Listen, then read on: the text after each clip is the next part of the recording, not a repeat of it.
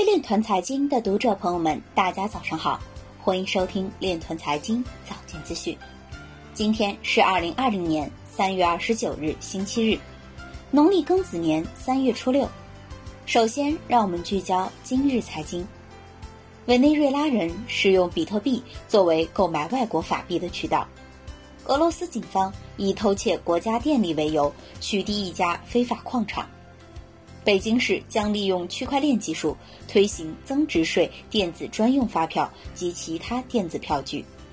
广州市移动政务总门户会好办 APP 上线，结合区块链应用技术，打造个人专属数据中心。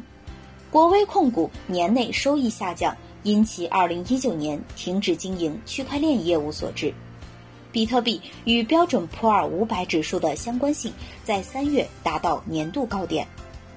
二零二零年前三个月，比特币相关推文数量翻番，比特币链上速度激增，或将迎来牛市。于佳宁表示，全球金融危机、数字经济崛起，区块链开启了新周期。韦世平吉表示，加密经济仍在蓬勃发展，不受金融体系混乱影响。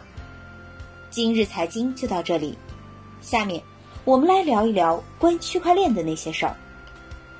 据 NewsBTC 消息，澳大利亚加密分析师表示，上周超过三百万美国人申请失业。由于失业人群将现金视为最后的手段，因此比特币的零售需求可能会下降。同时，机构投资者还减少了其在加密货币市场的现金流动性敞口，以弥补其追加保证金的要求，或者只是为保持这种状态。以在更广泛的看跌市场中寻找买入机会。以上就是今天链臀财经早间资讯的全部内容，感谢您的关注与支持，祝您生活愉快，我们明天再见。